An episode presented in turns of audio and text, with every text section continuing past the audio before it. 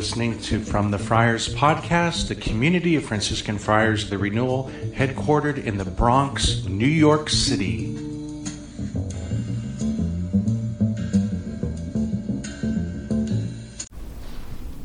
May the Lord give you his peace.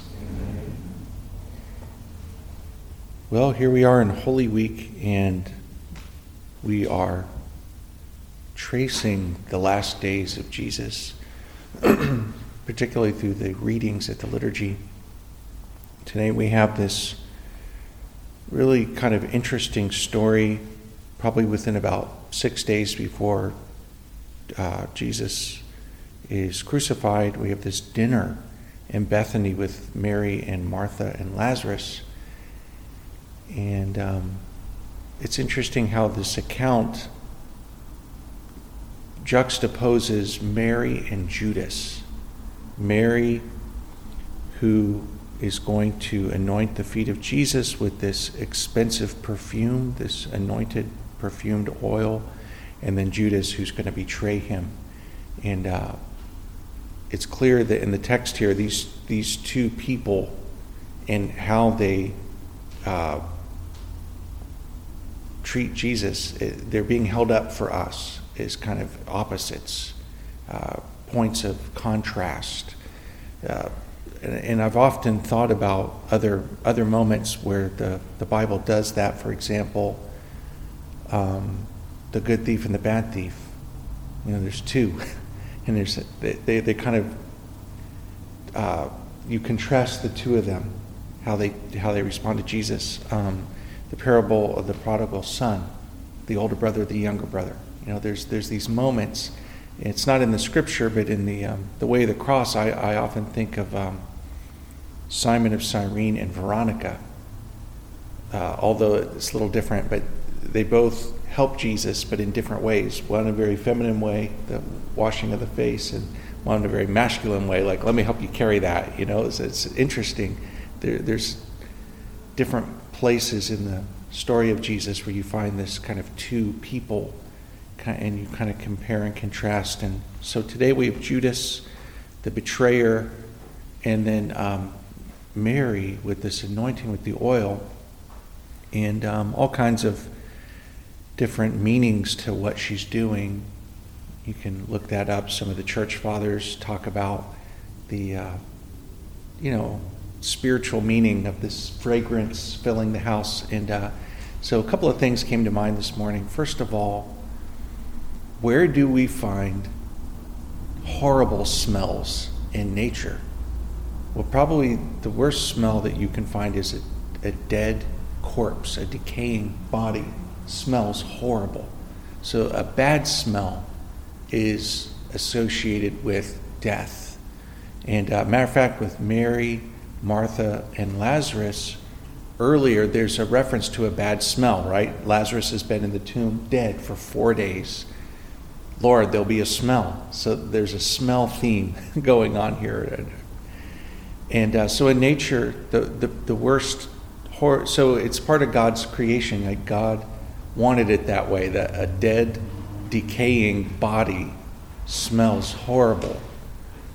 Um, so that that smell is related to death. And we know in Scripture, death is, is related to sin, right? Death entered the world through sin, so it's connected to sin, evil, death, horrible smell.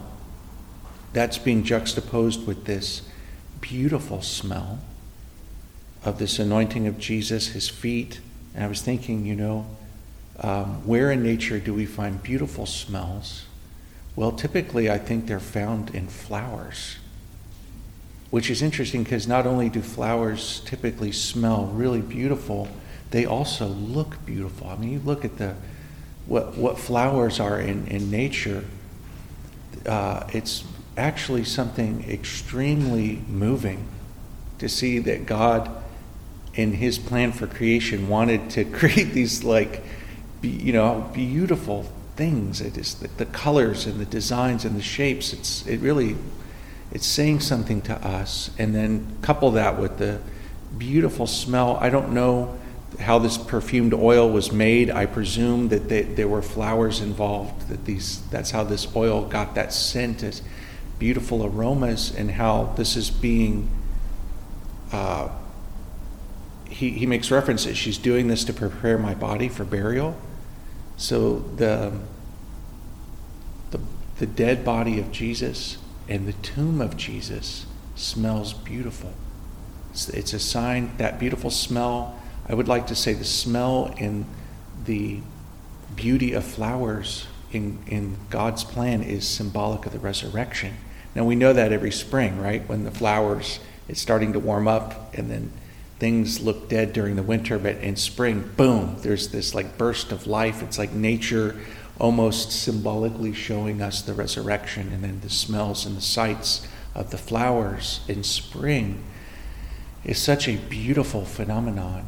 And uh, I can't help but wonder in some ways that God um, had planned symbolic meaning to, to the very existence of creation and nature. You know, it's very Franciscan, huh? I'm in safe territory here as a Franciscan. But this smell, this beautiful smell. Now, obviously, um, it, it didn't take long for the early church fathers to see this is symbolic of, you know, when we do good works, there's like a spiritual aroma to holiness and to pour, she's doing something that's a loving affection towards Jesus. And the church fathers would say, like, what she did to Jesus, we have to do to the poor. We have to, you know, we, we do this to Jesus by how we pour out our love and our service and our affection on Jesus who is present in others, especially the poor. So um, that's, that's also very beautiful. There is a theme of the poor that's in this passage, right, with Judas saying, ah, that money should have been given to the poor. Um, but we know that uh, the, the reality there, obviously, Judas being a betrayer and a thief who had been stealing the money for himself anyway. So something very beautiful, very meaningful, very deep that's present here.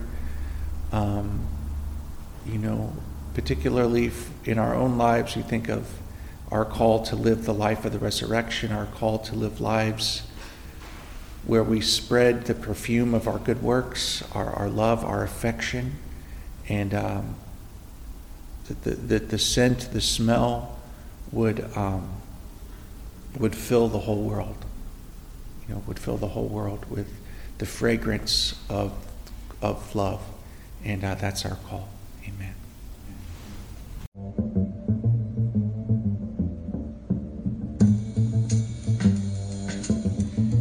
Been listening to From the Friars podcast, the community of Franciscan Friars, the renewal. Please visit us at franciscanfriars.com or on social media, CFR underscore Franciscans.